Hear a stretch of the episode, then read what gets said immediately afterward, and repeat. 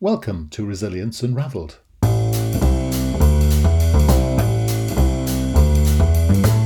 Hi, everybody, and welcome to Resilience Unraveled, a podcast that examines all aspects of personal and organisational resilience. A huge, all encompassing subject that covers the ability to thrive in life by harnessing your cognitive, emotional, physiological, and contextual abilities. I share stories from people who have thrived despite remarkable obstacles, as well as highly successful practitioners and experts across a range of topics. And this podcast introduces their amazing stories and expertise, as well as my own reflections, perspectives, strategies, and tips, which come from my own synthesis of themes and trends from wider learning. You can go to qedod.com forward slash extras to access offers, tools, and resources, including free articles and ebooks. For those of you that would be interested in supporting our work and contributing more proactively, you can find our new Patreon page at patreon.com. Then search for Resilience Unraveled. So, let's get started. Enjoy the show. Hey, and welcome back to Resilience Unraveled. On a wonderful day, uh, I'm talking to a person with a really fascinating background. We've already been talking about a background. We've been already talking about masks and all sorts of different things. So Rob Kalwarowsky is a fascinating person with a fantastic voice, and um, I don't know if it's a love of Japan, but certainly experience of Japanese culture and life and such like. So, um, first of all, welcome. How are the devil are you? Great. Thanks for having me, Russell. You have the the Zoom beach background. I, I actually earlier this year I moved to Costa Rica. Um, we're not on the beach; we're in the mountains, but it's beautiful, just like your background. Yes, and I have to tell you that this background is actually the northeast of England. not. I'm looking for the cliffs of Dover, but I didn't. I didn't. You won't find them in the northeast. I can tell you that. So, where in the world are you today? You're in Costa Rica. Yes, sir. Yeah. Oh, very nice too. Well, it's a, a delight for you, for you to join us. I'm really looking forward to this. And uh, uh, we can go in one of two ways, can't we? We can go mindset or we can go bosses. I mean, uh, you know, first of all, why don't you tell us a bit about yourself, Rob? What, what are your interests, passions? What, what's your, your life been about? Absolutely. And this is sort of where all of this came from. So, um, I, I'm Canadian. I was a water polo player I played on the junior national team. I went to MIT. I have a degree in mechanical engineering. And after college, I moved out west to work in a coal mine or like coal mining in, in British Columbia. All right. And that was when I experienced my first bad boss or toxic boss. And he was passive aggressive. It was very much this culture of, you know, we've always done it this way we want you to pretend like you're trying to strive, but then we don't actually want to change. And now yeah. that I have this experience of mindset and all these things, as I understand what was going on for his mindset, which prevented a lot of the work I was doing from actually being great. But regardless, that sort of sent me down this tailspin of depression and ultimately a suicide attempt in 2013. Oh, sorry and to hear that. The part, yeah, and the part that I want to share with folks is not that, but it's like the morning after the suicide attempt, I woke up and I actually went to work because I was so trapped in all yeah. these beliefs and mindset about who are you if you don't work? Who are you if you don't make money? Mm. Who are you if you and I knew like logically I was like I hate my job. It's killing me and I'm not happy and I but I couldn't give myself the permission to leave, even though like financially, like they were paying me good money. Like it wasn't like this element of like I couldn't afford it or I needed medical insurance. It was none of that. Yeah.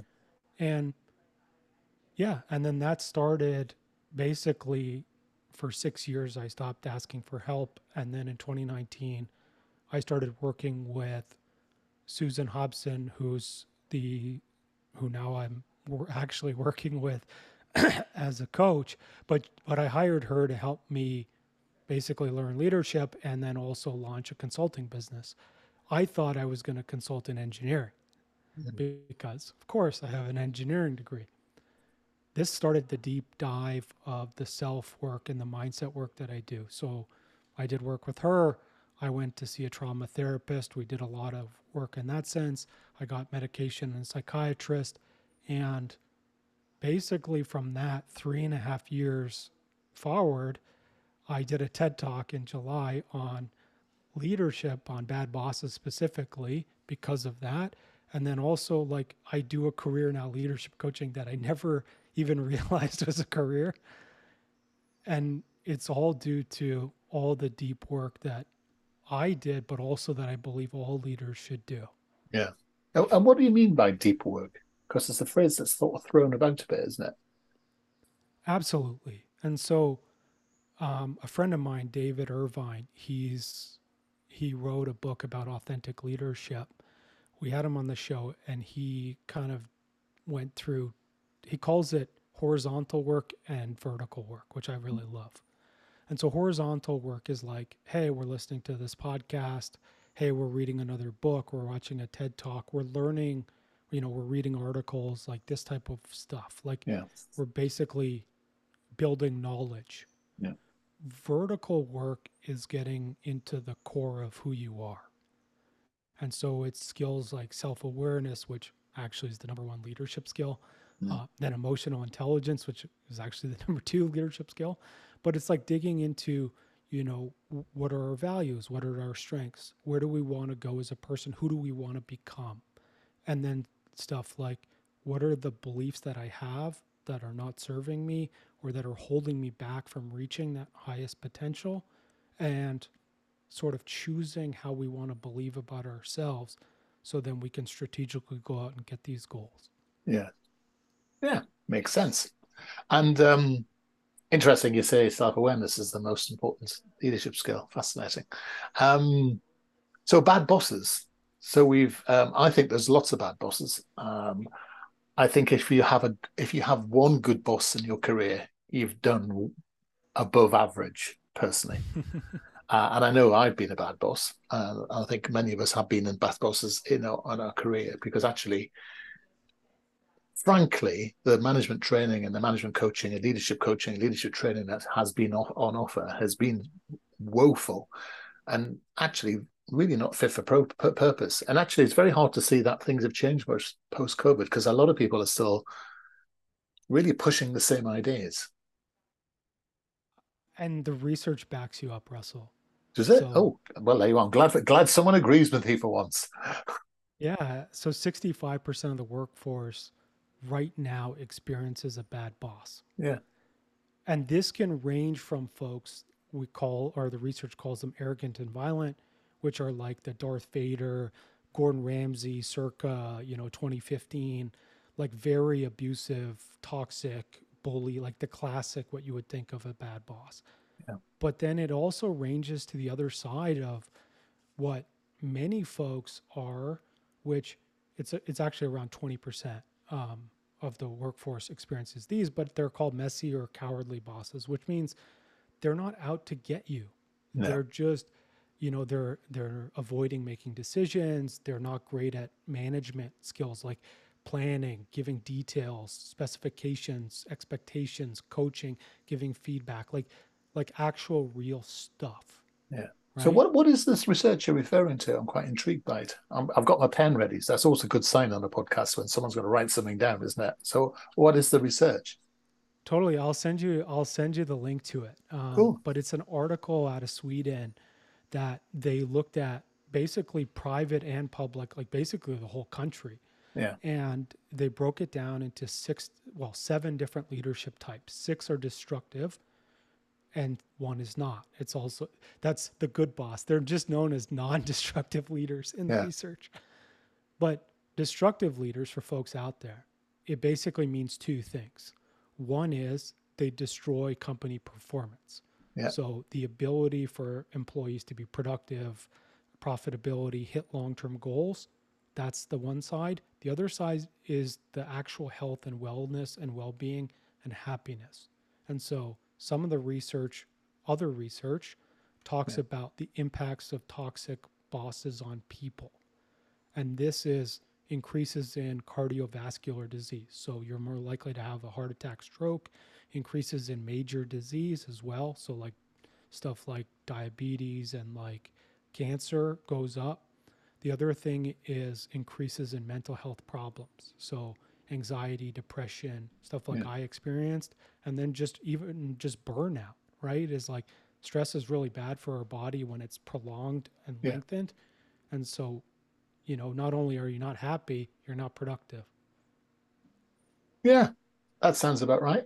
And and um it's interesting because you you've you've got the you've got the sort of boss who's Oh, we talk about Boris Johnson having the reverse of imposter syndrome as a man who's never believed he couldn't do anything in his life, even though he's completely incapable.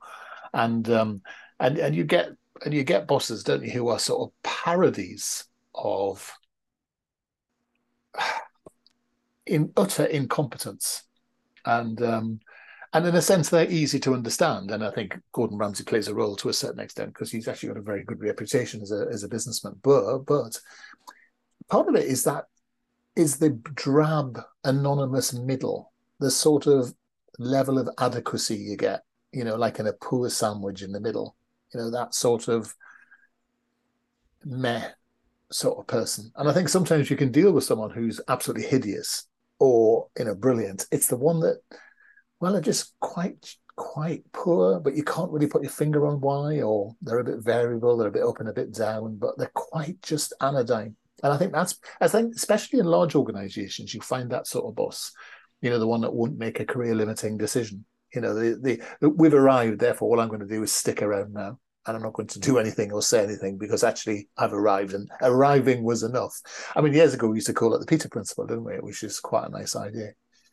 But I, and I think and I think it's it's interesting that you're equating performance with well-being because I think that's quite a a, a, popular thing at the moment. But but why those two things? Why why um, why performance and well being? Why why not other things? I mean, those are the big things that folks think about, right? Is how do we actually make money and like there's the business folks, right? How do we make money, get productive? Like like what Gallup does where they've mapped employee engagement with actual business results. Yeah.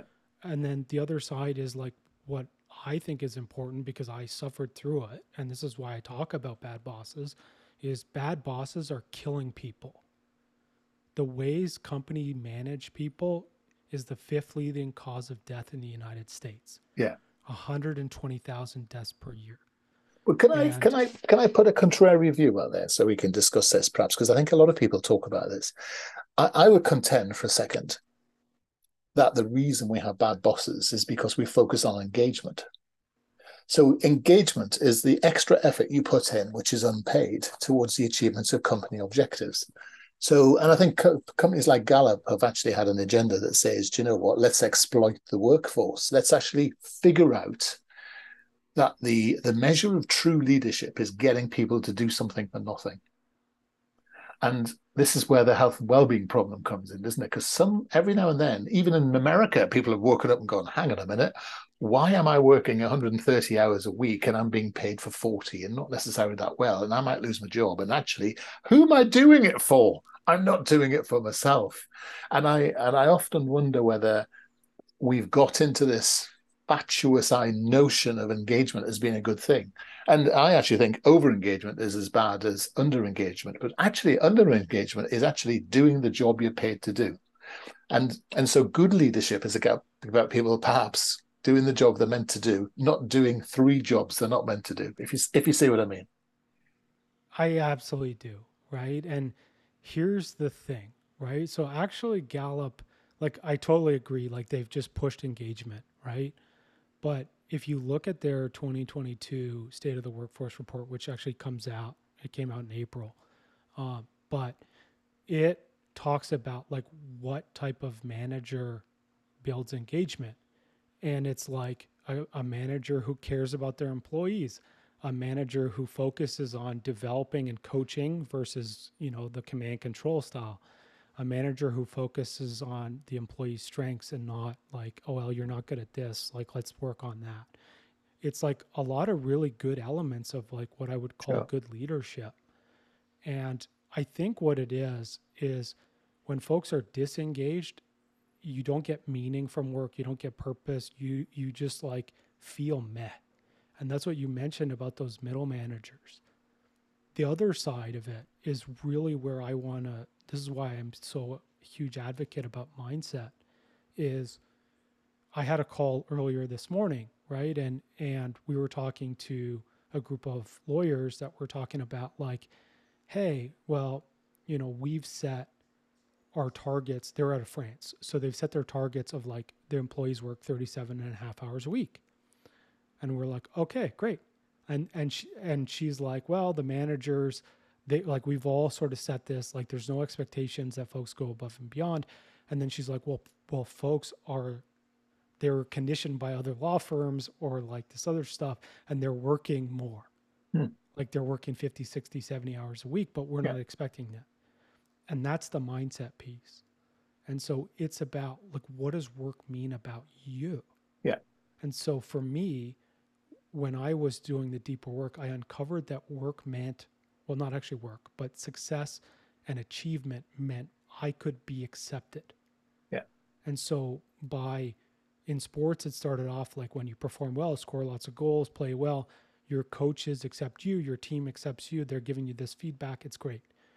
School was the same thing. When you get A's, when you go to good college, when you're graduating, again, it's this. And then the workplace, it became like as I saved companies money, as I hit these goals, like again, it's acceptance. And often it's doing this work, which means I don't actually need that from work. Yeah. I can give that to myself. Self.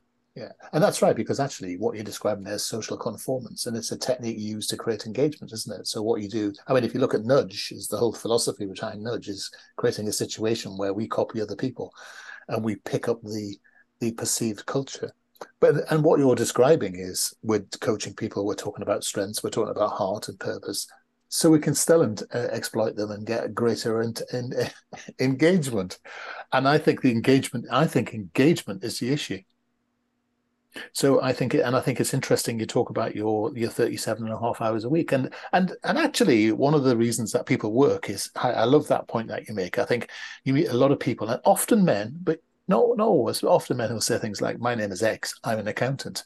It's that. Totally. It's the second thing. It is. It is as deeply grained in their identity as anything else, because because we are we are bred to work, and there are people who are bred to um, sit over those people and exploit those people in the way that they work. And I think it is very interesting because you look, um, we, we're a bit more maybe class organized in the UK than some of the Americans. Maybe I don't know so much about America, uh, Canada, but you you see the the class thing being quite fascinating and reinforcing that perspective. And um, you you have a you have a group of people who are born to rule, and you have a group group of people who are born to sweat. And um, and you're right. I mean, so we find meaning from those sort of preconceived or you know deeply ingrained cultural processes that we have. And and and it's interesting. It's the setting yourself free. It's the maverick. It's that daring to have an individual thought which is the challenge which is why a lot of people set up businesses of course. And and hence the shame at the moment of entrepreneurship being seen as a game by people who don't understand what it's about. So they end up crashing and burning or building very average organizations or being toxic bosses themselves because they haven't learned the lesson that you, you sort of learned really. And that's all of what you're talking about and and it's like all of mindset and self-awareness right? Like when you said you know boris johnson doesn't have imposter syndrome because he just like well one is he has no self-awareness because he doesn't know what his strengths or weaknesses or what he can actually do right the other side is likely he has very high imposter syndrome and that's what drove him to the top and so ultimately, this is what a lot of us are doing is, and the folks that rise to the top of these things have very traumatic childhood experiences. Traumatic, I don't mean necessarily like what we no, think no. of trauma in the media. Trauma with a small t. You know, they went yeah. to war or some some yeah. crazy stuff like that. But but it's like if his dad was like when he was a kid was like, "Hey, you're nothing if you're not bullying kids on the playground," or like you know if you don't get an A in class, like you're the worst person ever, right? Then we can learn these things and it's like, oh, I believe I'm not good enough. I believe I'm not accepted. I believe I'm not lovable unless I achieve. but you, and, and that's fine. Uh, and, and, it describes a certain percentage of the population, but there's a huge degree of popula- people who are brought up to be entitled. And so they come at that from a very positive place, which is I have a strong sense of purpose. I am entitled, have the skills, I've had the opportunities, I've got the network, I know where I'm going, I know who I am, and I'm very comfortable with that. And um, and I think and I think because actually can be you're driven from this negative side. It's it's like it's like I, I always used to talk about when we brought because I was part of the team that brought EI into the UK many many years ago, and we used to talk about um, with coaches that they used to say the most important thing is self awareness, and I used to say no, it's actually self management, because you can be as aware as you like, but if you don't make the changes, if you don't actually activate the awareness, uh, so it's it's that's interesting. You have people who get results because they have quite low self awareness, but they maximize or massively exploit the awareness that they do have. And you, and and I'm sure you have met people with huge self awareness. Oh, oh, just um, I love the way that if you put a hand up, the the um, Zoom camera it puts a hand up. Sorry about that, it's getting distracted. But you can um, you can have huge self awareness and be awful because of course you can't actualize, you can't actually operate and for me, it's always been that blend between the, those two things, which I think is too is really interesting. Totally, and so just for for folks out there, right? So, uh, Dr. Tasha Eurich did a study on self awareness. Ninety five percent of people think they're self aware. Oh yeah. Only twelve to fifteen percent actually are. Right. Yeah. So we all think we're all listening, going, yeah, yeah.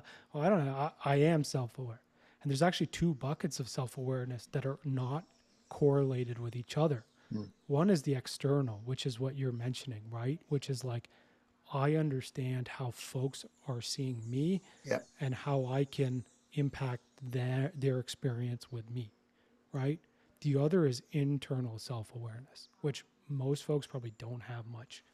But that's the like I understand my values, my strengths, my vision, my mindset, like all these things internally. Like I have a very I mean, obviously, who you are always develops, but I have a very sort of clear picture of who I am.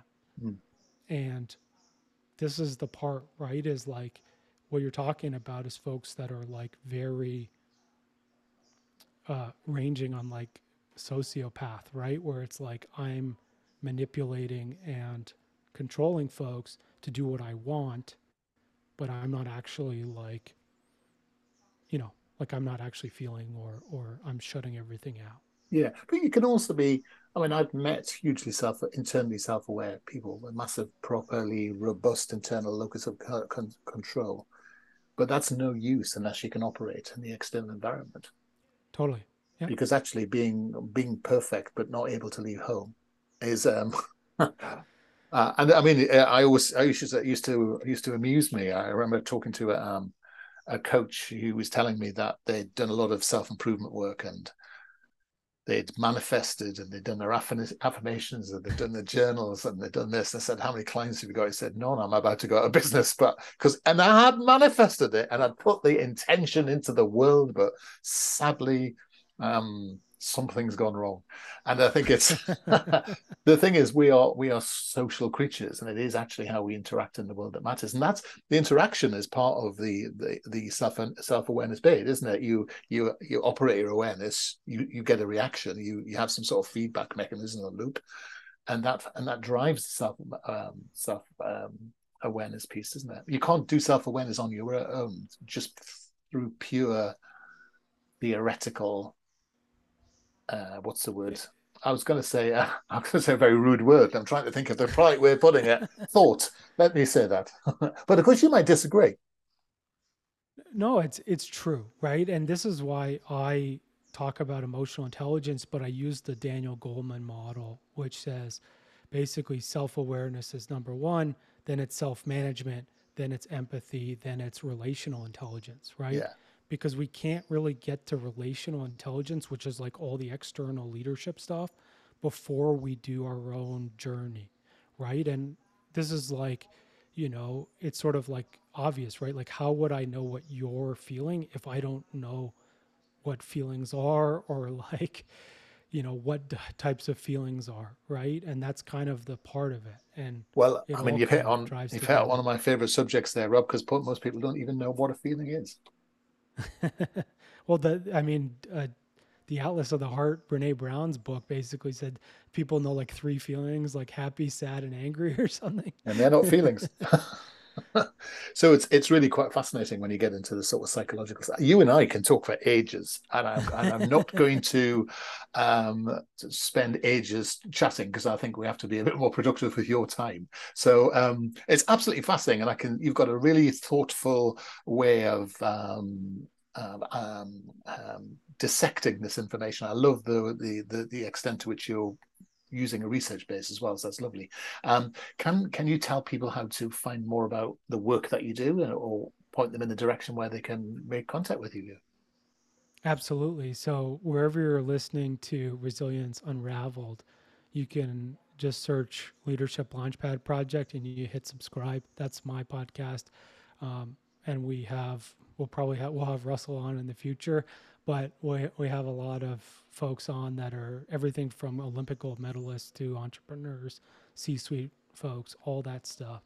Um, and then if you're looking for information on how to deal with a bad boss, my specialty, I have a free ebook on how to deal boss.com. You can check that out. And then we'll give you a free $50 off the, the program as well. So if you use the code resilience, all capital letters, you'll get 50 bucks off the program. And my contact info is all there as well. So we do offer group leadership programs, one-on-one coaching, all that stuff too. Brilliant. And let me just uh, um, just just say that again. It says howtodealboss.com. Um, yes, sir yeah, no, that's absolutely fine. Just making sure it's there. It's an interesting site, lots of fascinating information. So I do encourage you to get online, and you'll see a picture of Rob in a very interesting room with these waving his hands around. So you you know you know he's good when he's got hand waving going on his picture. That's always that's always great. And if you do talk to him, ask him about his Japanese masks. It's absolutely fascinating. I think that's your next leadership book. You know, the masks of leadership. It's actually so it's going to be part of what we talk about. So I'm a huge Good. advocate for yeah. internal family systems, yeah, which is breaks the world in well breaks the internal world into yeah. parts, which you can really just say are masks. Yeah. So when the TED Talk comes out, folks, listen to it. It does talk a lot about masks, but we'll definitely get into it in a book hopefully yeah. 2024 very good and masks is great because of course it's a it's a brilliant word in the sense that you can spell it in different ways it's got synonyms it's really fascinating i've well, I was writing my own book, and I actually played with the concept of leadership masks. And uh, totally. But I wanted I wanted something slightly different, so I ended with sort of a different concept. But Rob, it's been absolute joy to deal with you to talk to you today, and thank you so much for um, joining us. And when you said you were from Canada, I knew you were going to be brilliant. So that's always the the gold the, the gold standard of guests. It has to be said. Thank you so much. Yeah. So it's been a real joy to talk to you today. Thanks very much for spending time with us. Uh, you can get hold of Rob, as I said, at howtodealboss elitehighperformance.com. And you also mentioned a site to me, elitehighperformance.com as well. So feel free. And of course, Rob made that offer earlier. So why not take him up on it? Thanks so much. You take care. Hi, everybody. I hope you found that episode useful and interesting. Feedback is always welcomed, and if you are in the mood to subscribe to us or even leave a comment on iTunes or Stitcher, that would be amazing. If you want to suggest ideas or even people you would like me to interview, then reach out to us at qedod.com forward slash contact.